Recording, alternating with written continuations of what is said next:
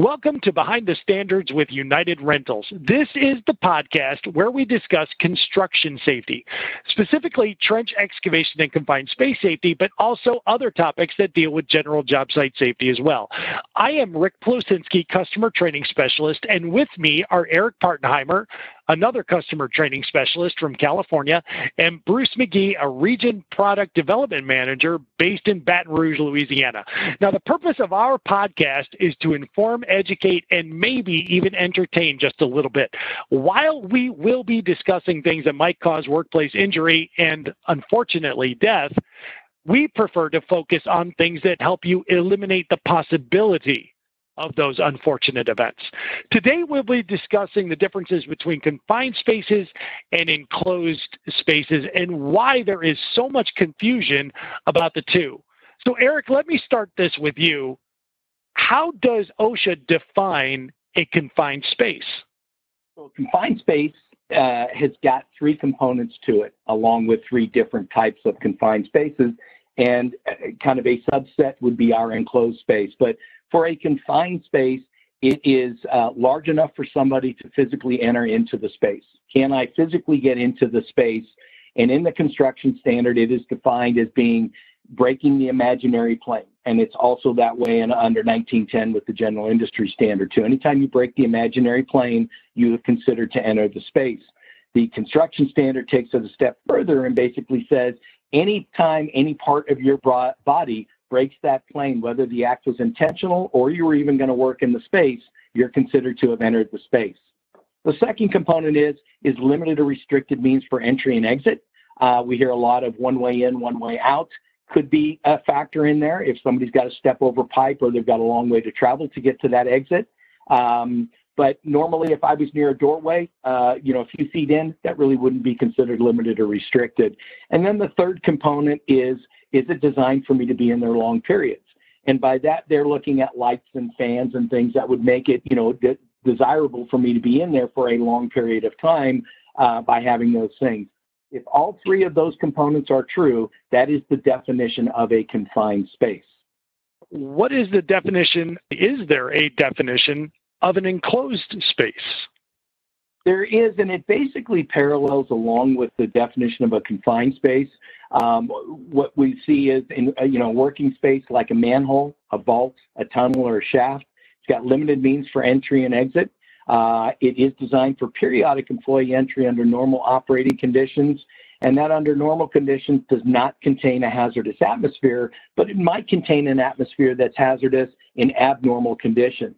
Now, that being said, when we look at um, 1910 269, which deals with enclosed spaces and working underground, they refer to manholes and vaults that contain operating, transmission, and distribution equipment. Um, that kind of gives you an idea as to what they would consider to be an enclosed space, but it also shows you that parallel that it is a fine line between the two. So really, at the end of the day, there are the differences between the two are very minimal. Uh, there's not a whole lot of, of difference between what would be considered an enclosed space and a confined space. In fact, an enclosed space might, and in a lot of cases, is considered a confined space. Correct. Yeah. And, and they one can lead to the other. More typically, an enclosed space, if it's been decided, is to be that if something were to come up, they're going to revert us back to the subpart AA 1926 confined spaces and construction standard to figure out how we're going to do the entry. But if if we've got, for the most part, and, and I think that the biggest usage of this would be electrical people, people that are using it as far as electrical vaults and things like that, um, they're going to fall under the confined, the uh, enclosed space aspect of it, and that's how they're going to consider to do their entries. So, if we're talking about enclosed spaces, is there a difference between an enclosed space and a permit required? Or is there some kind of line there that when you cross over from one to the next, is there a line there that says, well, from now on, you have to treat this as a permit required confined space? Yeah, if there's actual other potential hazards continuing to exist, even after they've complied with the requirements of being able to try to eliminate or isolate them, it is going to turn then into a permit required confined space. And that definition or that designation is going to be made by somebody who's a qualified person. Uh, they'll be the ones that look at it. look at what the hazards are based on it, and does it still comply if I can mitigate it uh, to an enclosed space, or is it going to revert back to a, uh, a permit required confined space? It is allowable under 1926 AA, the new uh, confined space standard, for you to deploy a barrier to, to have a barrier in place to uh, as a means of blocking someone from potentially ha- causing harm to themselves from contact with electrical hazards that could be in that f- space. Typically, in an enclosed space, the only physical hazard is going to be the barrier. So, is having a barrier in place sufficient to uh, still have it just be considered a confined space and an enclosed space? Well, I think when you look at the terminology, you're looking at more of elimination or isolation. And if you can prove that point, then maybe you have. If you can't prove the point that that barrier has eliminated or isolated the space, then I would tell you to follow under uh, 1926 subpart AA to be on the safe side. So, is there really a difference between the a non-permit required confined space and an enclosed space? Because it sounds like if you have an enclosed space, then technically by definition, sounds like it would almost fall under the category of a non-permit required confined space. And it, it, you're actually right, and and that's kind of where the discussion comes up, where you have the people on the side of the enclosed space uh, are, are that's how they've been trained and that's how they brought it up. Um, and then you've got the people on the other side, like some of us that deal a lot more with confined spaces. With the non-permit entry, unless it's in your written program, there's not a need for an attendant. If you're going to call something an enclosed space, there is a need for an attendant. So I, am not quite 100% on as far as the the um, the benefit from going from a non-permit required confined space, filling out a checklist and determining it to be that versus the enclosed space.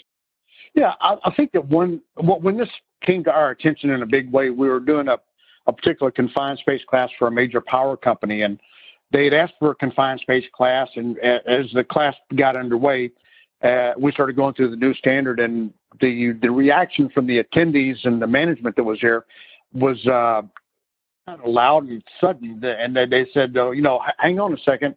We don't want to know all this stuff about confined spaces because we don't ever work in a confined space. We work in enclosed spaces. We don't want to have extra people hanging around. We don't want to have extra equipment out there. We don't we don't have gas monitors out there. We don't have this other stuff that you're talking about. We just simply want to know uh, what we need to understand about working in enclosed spaces. In fact, there is a component for training for working in enclosed spaces, but uh, at the root of it is they were looking to call these enclosed spaces so as to do away with some of the requirements for testing, requirements for uh, rescue equipment, for retrieval equipment, and uh, they were looking for it to be a, a de minimis sort of uh, claim, and they wanted to uh, to not have all the requirements that would be associated with working in permit required confined spaces. But if they find a hazardous atmosphere, it does revert back to uh, the permit required confined space. Yeah, and, that's exactly, and, and I think that that is kind of the big misnomer with this or where maybe there's some misinformation that people think in closed space there are really no requirements when it comes to testing in that, and that's not true.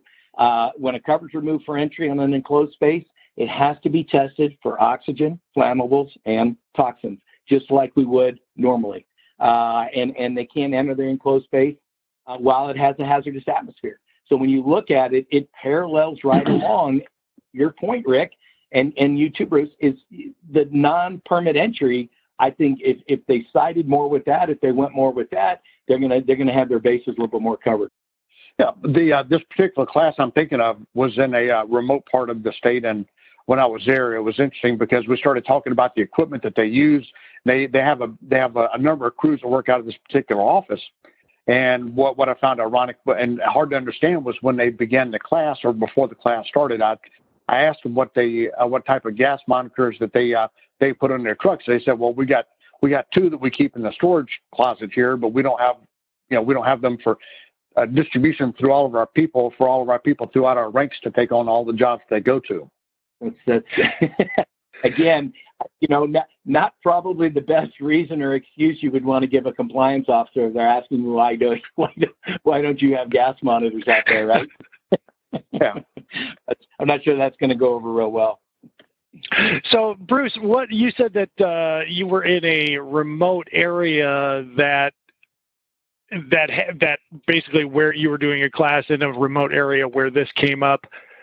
Is there a particular industry that has the the the tendency to gravitate more towards this enclosed space yeah, and, down here we call it glomming onto something where you attach yourself to it. So yes, that's going to be the, the power distribution industry. It's going to be the power generation industry running uh, uh, power distributions and generating uh, uh, power. It's, that all falls within that uh, that industry right there where this misconception lives. Yeah, and Eric, you had made mention something about uh, gas monitoring actually still being required of a particular space. And and Bruce, that was kind of your point was, well, what kind of monitors do you use? And that's kind of started that whole conversation there. So monitoring is still required of the spaces, whether it's enclosed yeah. or confined. Correct. Part of the standard in, in 1926 953E. It, it just says, you know, evaluate potential hazards before the cover is removed. Got to determine whether it's safe to do so. And it's just like in the confined space standard. Uh, if there's any kind of atmospheric pressure or temperature differences, obviously if it's hot, you know, you want to be lifting it. But then any conditions making it unsafe to remove the cover shall be eliminated before the cover is removed. Uh, and then, you know, we're looking to check conditions that may foreseeably be in the enclosed space. And again, atmospheric is one of them, looking at oxygen deficient, looking for flammables, things like that. So yeah, it, it, it parallels right along. Um, so that's where I, you know, at some point in time, somebody decided because it's not a confined space, they did, there was no need for monitoring, and that clearly is not true. And, and I think at some point in time, that's going to trip somebody up. Yes, I, I agree with you. And the other thing I would add to that, not only did they not want to have the equipment out there on site, they wanted to tend to assign people a task in a slow, on a solo basis. They wanted to send an individual out to go into an enclosed space without having multiple people to attend. And I think that would be an important part to talk about that even though while they're claiming that, hey, I don't work in a confined space, I work in an enclosed space, there's still a requirement under the enclosed space standard that you have attendance and that uh, the attendants received the training. So, so while they didn't want to call it a confined space, they they to do away with the people and the extra gear, they they still were required to have that attendant and the training. Yeah, and there, there is one little portion in this that does talk about a lone worker. If they are going in to just inspect or perform housekeeping or take readings and that, uh, and, and, as long as they're protected from any electrical hazard, they actually can go in alone. It has a small little discussion about that on there. It's people, I think, taking a standard and, and twisting it to meet their needs or lack of equipment or however you want to put it. And that's where things get a little pretzeled, right? We we start instead of going to our fine lines and going down through our processes. Next thing you know, we've got a whole pretzel going on because it doesn't suit our needs to follow it completely, but yet we think we have basis for not following it, and that's not true. Yeah. So, uh, so does this play into the whole concept between a vented vault and a non-vented vault? Is that what you're talking about there, where a person could enter uh, without testing perhaps a non a, a vented vault as opposed to one that's non-vented? Now, this this just talks about a worker working alone that's doing a quick inspection, perform housekeeping, and take readings as long as they're protected from any electrical hazard. But you still have to go back to the entry procedures, which is going to tell you you still have to use your gas monitor uh, before you pull the cover, make sure that everything is okay, and then go ahead and put your uh, put your monitor in there. So, so you're restricted to those simpler activities. Correct. I mean, if you look at it, it follows along with a non-permit entry, right? Non-permit entry, I could go in there by myself all day long. It, it still follows in along with that. So as long as I've sniffed it, there are no hazards, whether atmospheric or, or, or physical. And in this case, the only hazard could be, you know, would be the electrical, the live line. But if they are protected from it, they can go in there. So it, it again, it does parallel along. Are attendants able to enter into enclosed spaces? Because attendants are not allowed to enter into confined spaces. What about enclosed spaces? Uh, actually, yeah. Um, they're supposed to remain above there. Um, they may peri- periodically, if there's no potential hazards exist, they're allowed to enter into the hole to assist for brief periods. So that is one of the differences from the other two standards. But again, if it's a non-permanent entry, you're not bound to having an attendant and you can have as many people as you want into that space. Is there any specific requirements about CPR and first aid training for attendants of enclosed spaces? We definitely have that in the confined space standard, but what about in the enclosed space standards? Yeah, the the attendants have to be uh, trained in first aid. They they do uh, they are required uh, within the standard to be trained in that area. And what kind of training, Eric? You've been in this industry a little bit. What kind of training would they have to have in order to be considered certified in first aid and CPR? The duties of the attendant. So, you know, they're, they're not precluded from performing other duties, which again is another, you know, when we're talking permit required, their sole focus is the person in there. With this standard, they're allowed to do other things. So when you look through uh, on the attendance duties, it's basically to assist the person that's in there, and in the event of an emergency, being able to respond and help them out. So that's going to be, you know, procedures, means and procedures of how that's going to take place. And that is something that the employer is going to be required to train that attendant on, along making sure they've got first aid CPR training with that. Okay, well, this has been Behind the Standards with United Rentals.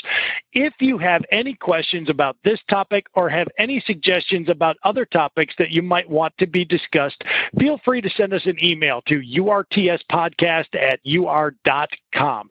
On behalf of Bruce, Eric, and myself, thanks for listening. Have a great day and stay safe.